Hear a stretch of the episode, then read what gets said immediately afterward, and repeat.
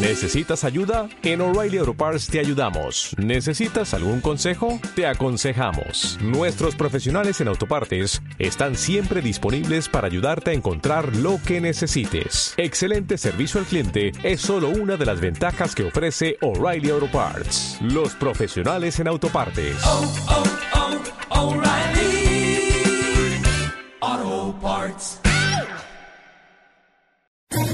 ¿Quieres especular en la bolsa de la mano de un profesional? Operativadax.com. Recibe al momento en tu móvil las compras y ventas que realiza Alberto Iturralde sobre el índice DAX. Nunca ha sido tan sencillo ganar en bolsa. Operativadax.com.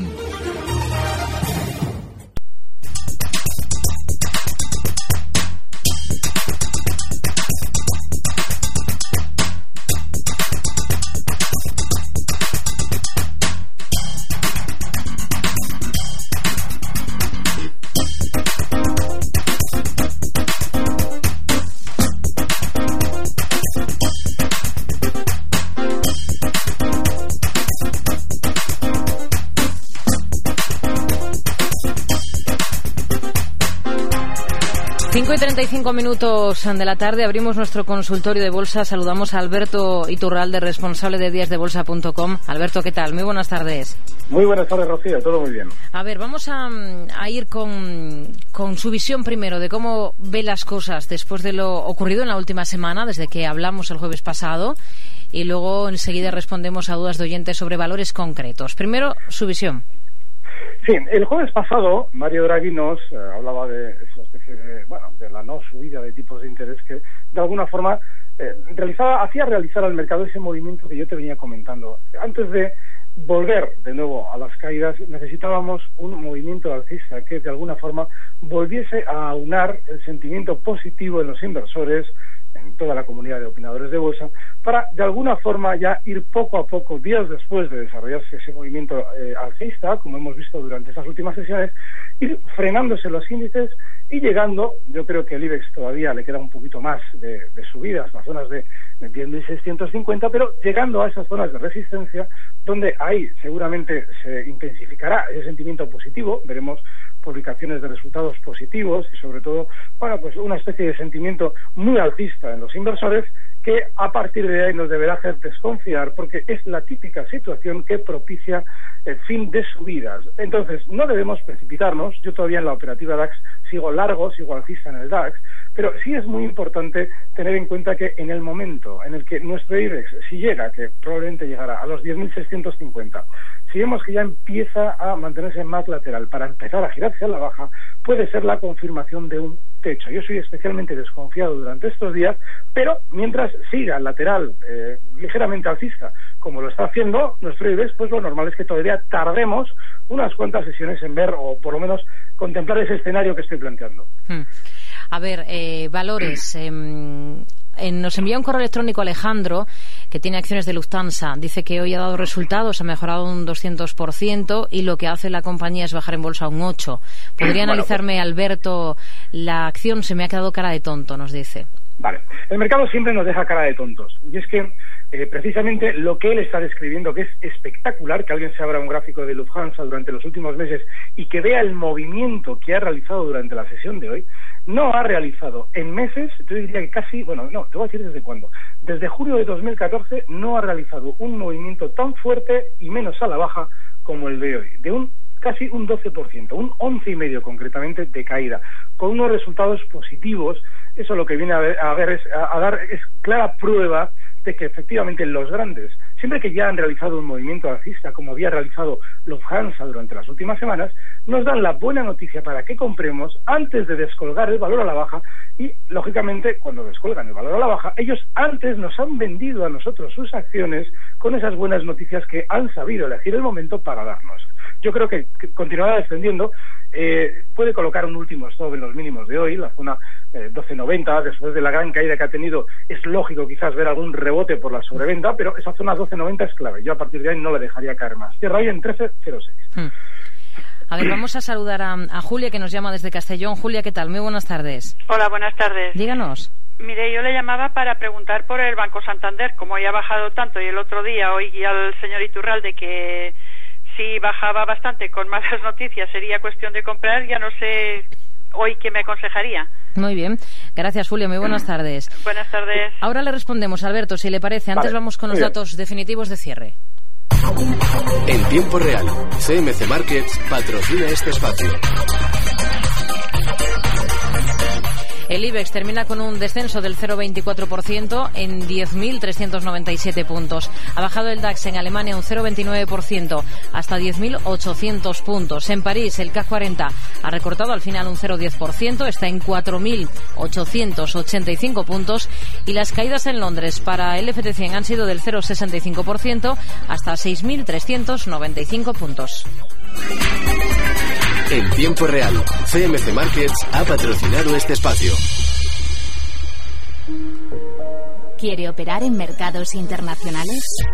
Aprenda de la mano de CMC Markets el funcionamiento de los contratos por diferencias. Y acceda a más de 10.000 subyacentes con Next Generation de CMC Markets. Pruebe los CFDs de CMC Markets sobre acciones, divisas, índices, materias primas con condiciones muy competitivas. CMC Markets, expertos en CFDs y CFDs Forex. Los CFDs son productos complejos y apalancados con un alto riesgo. Es posible perder más de lo depositado. Consulte sus riesgos. Vamos a mm, continuar en nuestro consultorio de bolsa con Alberto Iturralde mm, de díasdebolsa.com respondiendo a Julia sobre el Santander. Alberto, ¿qué le decimos? Bueno, el caso del Santander. Cuando comento que un precio para eh, protagonizar un rebote importante tiene que darnos malas noticias, es importante también que tenga una caída lo suficientemente fuerte, que la noticia sea también lo suficientemente negativa y veamos un giro al alza, es decir, un asomo o un atisbo de subida sin entender nosotros por qué. No es lo que está sucediendo en el Santander. Santander ha rebotado durante las últimas semanas para mantenerse ahora en las últimas sesiones lateral, pero ha rebotado con el resto del mercado. Tenía una gran sobreventa, mucha más caída que su hermano, el BBV, y eso es lógicamente lo que ha, provo- ha provocado esta especie de rebote tan rápido para ahora estar lateral. Así es que es importante, ¿eh? antes de plantearnos una compra en el Santander, para estar tranquilos dentro, no para especular en el muy corto plazo, que en el muy corto plazo el movimiento lateral tiene su parte inferior en 5, con lo cual ahí tenemos un soporte o una posible zona de entrada, pero si queremos una entrada consistente en el Santander, lo mejor es dejarle todavía recortar, le costará tiempo o tardará tiempo en hacerlo, pero una vez que lo haya hecho, es también que necesitaremos que necesitaremos que sean noticias negativas las que escuchemos y de suficiente entidad Mm. como para que todo el mundo venda. Todavía no ha sucedido eso. A ver, un correo que nos envía Eduardo pregunta por eh, Telefónica. Dice que las tiene compradas a 12.45. Pre- Le pregunta qué recorrido le ve al valor. Bueno, el caso de Telefónica está siendo, mm, hemos citado el Santander ahora como mucho más lateral y Telefónica todavía tiene un poquito más de recorrido al alza, está en 11.99 y si él observa el, el movimiento previo a la caída de estos últimos dos meses, verá que eh, ese movimiento de caída comienza en la zona 12.30, muy cerca de donde él compraba. Bueno, yo personalmente, independientemente de cuál sea mi punto de compra, en la zona 12.30, que quizás si realmente quiere hacerlo telefónica se correspondería con esos 10.650 del IBEX, ahí es donde yo me plantearía la salida de este valor, 12.30. Hmm. A ver, un WhatsApp que nos envía Andrés de Madrid, el número 657-7891-16 para que ustedes nos eh, escriban. Eh, pregunta por BME. em, si, si puede analizarle el valor porque le gustaría entrar en bolsas y mercados. Sí, Bolsas y Mercados ha estado especialmente bajista durante las tres últimas sesiones, tres, cuatro últimas sesiones. Eso no es buen síntoma, pero hay algo en el gráfico que sí es positivo y es que el soporte que el valor tiene en 32,25, hoy cierra en 33 euros, es decir, un 2,5% encima, bueno, pues ese soporte en los 32,25 sirve como punto de stop si vamos a entrar. Pero no hay nada en este precio que a corto plazo nos deba hacer pensar en subidas inmediatas. Yo he comentado estos meses que es muy bueno que a un valor lo saquen del IBEX, pero se suele tirar un tiempo antes de demostrar por qué es bueno salir del IBEX, es decir, antes de que el cuidador de bolsas y mercados recoja los títulos necesarios para protagonizar una subida. Como todavía no es el momento y tampoco sabemos si lo va a hacer desde dónde. Es el mejor, el mejor stop esa zona 32,25 y si desciende de ahí lo mejor es cerrar la posición. Julio de Oviedo, muy buenas tardes. Sí, hola, buenas tardes. Díganos, caballero. A ver, eh, quería que me analizasen Repsol, Sí. si puede ser. y después también que me comentasen eh, el tema de de la exclusión de perdón de bolsa de mm, de, de Fadesa ¿Me? Sí, sí, sí. Eh, Martín Safadesa. Sí. Repsol eh, tiene posiciones a qué niveles, Julio? Repsol en 14 y medio. Ujú, Muy bien. Gracias. Muy y buenas. Fadesa, Fa- Fadesa es que no sé, como la excluyen de bolsa, no sé los puede? accionistas en qué posición quedamos. Muy bien. Gracias, Julio. Muy buenas tardes. Nada, nada. Vale. A ver, ¿qué decimos de Repsol? De Repsol, que sigue siendo eh, más débil que los demás, es un valor con una caída durante estos días mayor que la del resto del mercado. Hay que recordar que en el rebote el IBEX durante estos días está marcando máximos, es decir, esa zona 10.450 que ha marcado, incluso por encima de 10.500, no se ha correspondido con unos máximos del rebote de Repsol. Eso nos debe hacer pensar que está más débil que los demás valores y sobre todo desconfiar de subidas en contra de una tendencia ahora mismo ya principal bajista. Así es que si yo tuviera Repsol, colocaría un último stop en 10.85 y lo más probable es que la veamos descender más que el resto. Sobre Fadesa, desconozco ese, esas condiciones jurídicas de la expulsión de Fadesa, pero lo único que se puede hablar es bursátilmente. Es un valor en el que clarísimamente y judicialmente se podría plantear una querella porque días antes de su exclusión de bolsa había unos pillos que lo sabían e hicieron caer el valor a plomo para poder salirse de lo que años después sería una exclusión de bolsa a tiempo. Así es que vean el gráfico y comprobarán que efectivamente ahí hubo trampa. A ver, más eh, preguntas. Eh, por ejemplo, nos eh, escribe otro oyente para preguntar por Gamesa. Eh, las tiene a 16.20 y pregunta qué haría, qué haría usted en su lugar. Bueno, eh, yo eh, estos días Gamesa seguramente ha funcionado con bastante más nobleza de lo que cabía esperar en el valor. Sin embargo, en la subida, en el rebote que hacía a primeros de octubre, frenaba justo la subida en esa zona 14,40. Ahora vuelve de nuevo, está ahora mismo en 14.28, vuelve de nuevo a acercarse a ese punto. Eso es una resistencia independientemente de dónde hemos entrado.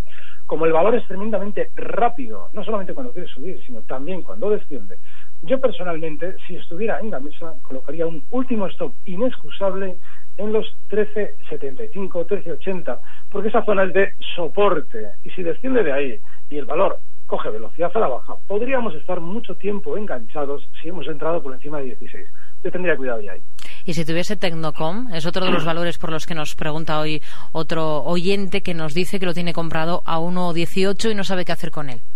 Bueno, Tecnocom también ha estado especialmente débil durante estas últimas semanas y es un precio que es lo que solemos llamar chicharro, es decir, es un precio que tiende de, de alguna forma a entrar el pequeño especulador porque con un movimiento de uno o dos céntimos ya ha ganado para las comisiones. O sea, a partir de ahí hay que valorar que el, el precio no tiene ninguna tendencia que a nosotros nos deba hacer comprar. Ahora bien, si alguien en el largo plazo se plantea una operación en un chicharro, Tecnocom puede servir porque el stop estaría en uno. Es, un, es una, una, zona de apoyo en el pasado en las caídas muy importante y nos puede servir Hmm. para colocar un último stop por ser un soporte, pero no mucho más. Y cualquier rebote que se haga hasta zonas de 1.25 es para salir.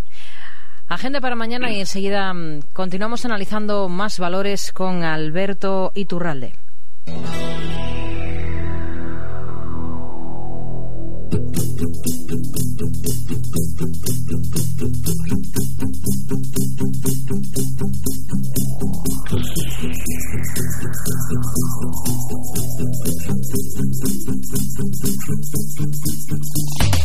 Viernes el INE va a publicar el adelanto del PIB del tercer trimestre y la encuesta de ocupación en alojamientos turísticos de septiembre.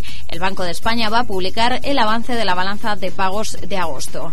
Fuera de nuestras fronteras, Eurostat dará a conocer las cifras adelantadas de inflación de octubre y la tasa de desempleo de septiembre de la zona del euro. Por países, en Italia se va a publicar el desempleo de septiembre y el IPC de octubre.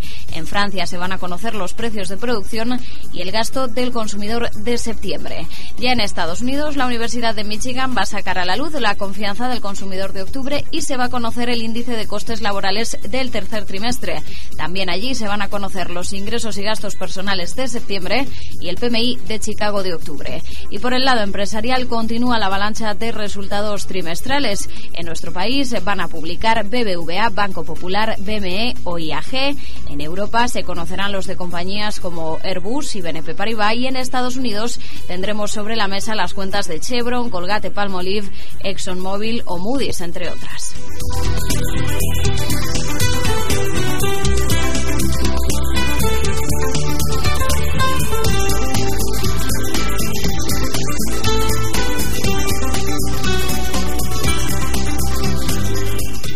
Seguimos en tiempo real, seguimos en nuestro consultorio de bolsa con Alberto Iturralde, responsable de díasdebolsa.com. Vamos a responder a otro oyente que nos envía un WhatsApp eh, desde Palencia. Le pregunta Alberto su opinión sobre una posición larga abierta hoy mismo en el Banco Popular y su stop. Bueno, el Banco Popular no está dando ningún gesto que nos deba hacer pensar en comprar. Claro, ya ha rebotado un poquito más porque también había caído bastante más durante las últimas sesiones en el mejor de los casos, ese rebote le debe llevar desde los 3.46 donde cierra hoy, pues hasta zonas de 3.57. Entonces, vale, los mínimos de la sesión de ayer, justo en esa zona 3.36, pueden servir, pero no hay nada en este precio, en el popular, que nos deba hacer pensar en subidas. Hmm. A ver, eh, un tocayo suyo, Alberto, eh, nos escribe preguntando por Iberdrola y ArcelorMittal, stop y resistencia. Bueno, eh, fíjate, Iberdrola, eh, que siendo de la eh, precio de los de la energía, de los que menos había, se había acercado a zonas de máximos históricos en la electricidad, eso lo había hecho, Red Eléctrica los había superado, pues se ha mantenido de alguna forma un poquito más discreto. Y tiene su lógica, porque justo por encima de los máximos que marcaba en el mes de julio, justo por encima de esa zona 650, tiene una resistencia muy importante en 6,65, 6,70. Así es que si estamos en Iberdrola, que no es una mala posición ahora mismo, es decir, se puede estar comprado, el stop tiene que estar en los mínimos de esta semana, en esa zona 6,40. Pero el objetivo alcista, desde los 6,47 donde cierra hoy, no tiene que ir mucho más allá de los 6,65, 6,70. En caso de Arcelor, bueno, es una especie de cerilla, es decir, es uno de esos precios que son como el juego aquel en el que nos pasábamos uno a otro la cerilla hasta que alguien se quemaba. Y en este tipo de precios en los que solamente después de ver esa gran tendencia bajista podríamos esperar algún rebote rápido, ¿Mm? pues lo más peligroso es intentar picar para aprovecharlo, porque nos terminan dejando enganchados. Ahora mismo está en 5,03 y cerrando de una manera muy negativa con respecto a su cierre de ayer. El 4,80 es el stop y no hay que estar en valores que funcionen así. Hmm. A ver, saludamos a Alex de Barcelona. Buenas tardes, Alex. Hola, buenas tardes. Díganos. Eh, a ver, mi pregunta era sobre Grifols. Sí. Que parece ser que ha roto una resistencia que tenía muy fuerte, a ver cómo la ve. Sobre todo si mañana confirma cierre semanal. Y bueno, quería preguntar por Iberdrola, que creo que es que justo cuando me han llamado ha comentado algo. ¿Usted tiene posiciones abiertas en Iberdrola? Sí, pero no lo he oído. Eh, era para recomprar si es que rompe a cierre semanal 6.50. Es que no he oído porque me han llamado justo cuando lo comentaba. Gracias, Alex. Muy buenas tardes. Bueno, refrescamos lo de Iberdrola y hablamos eh, de Grifos. Gracias. Buenas tardes.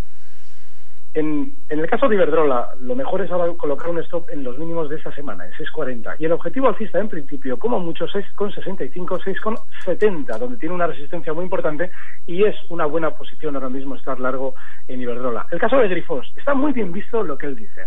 Porque Grifos, si abrimos el gráfico desde el mes, desde el mes de junio del 14, de 2014, veremos que efectivamente toda la zona en la que se encuentra es de una resistencia que parece, parece, solo parece querer estar rompiendo. Como es una resistencia eh, en la que en ya una ocasión se ha colocado el precio por encima, allá por abril de 2015, llegó a marcar por encima de ese 41,88 que era la resistencia, marcó 42,56 y hoy cierra por debajo, es decir, 42,17, todavía no podemos considerar que esa resistencia esté rota. Aún así, aunque durante estos días se colocara por encima de esa zona 42.50, debemos entender que el stop es inexcusable en 41,25 para evitar colocarnos dentro en grifos en una posible trampa de mercado porque cuando se gira a la baja es tremendamente rápido. Así es que, aunque durante estos días veamos esa ruptura al alza y parezca muy clara, la zona 41,25 es un stop inexcusable en grifos. A ver si nos da tiempo. Responderá Miguel que nos escribe. Nos dice que tiene al, eh, Almiral a 16,9 y Viscofan a 53. Pregunta cómo las ve. Vale. El caso de Almiral, durante estos días tiene toda la pinta de seguir rebotando más desde la zona 17.24, donde cierra hoy, hasta en principio zonas de 17.60. Ahí es donde nos podemos, o debemos, quizás, si ya nos inquieta, plantear una salida porque ya va a empezar a decelerar la subida y a partir de ahí lo más normal es que encuentre resistencia, le cueste subir.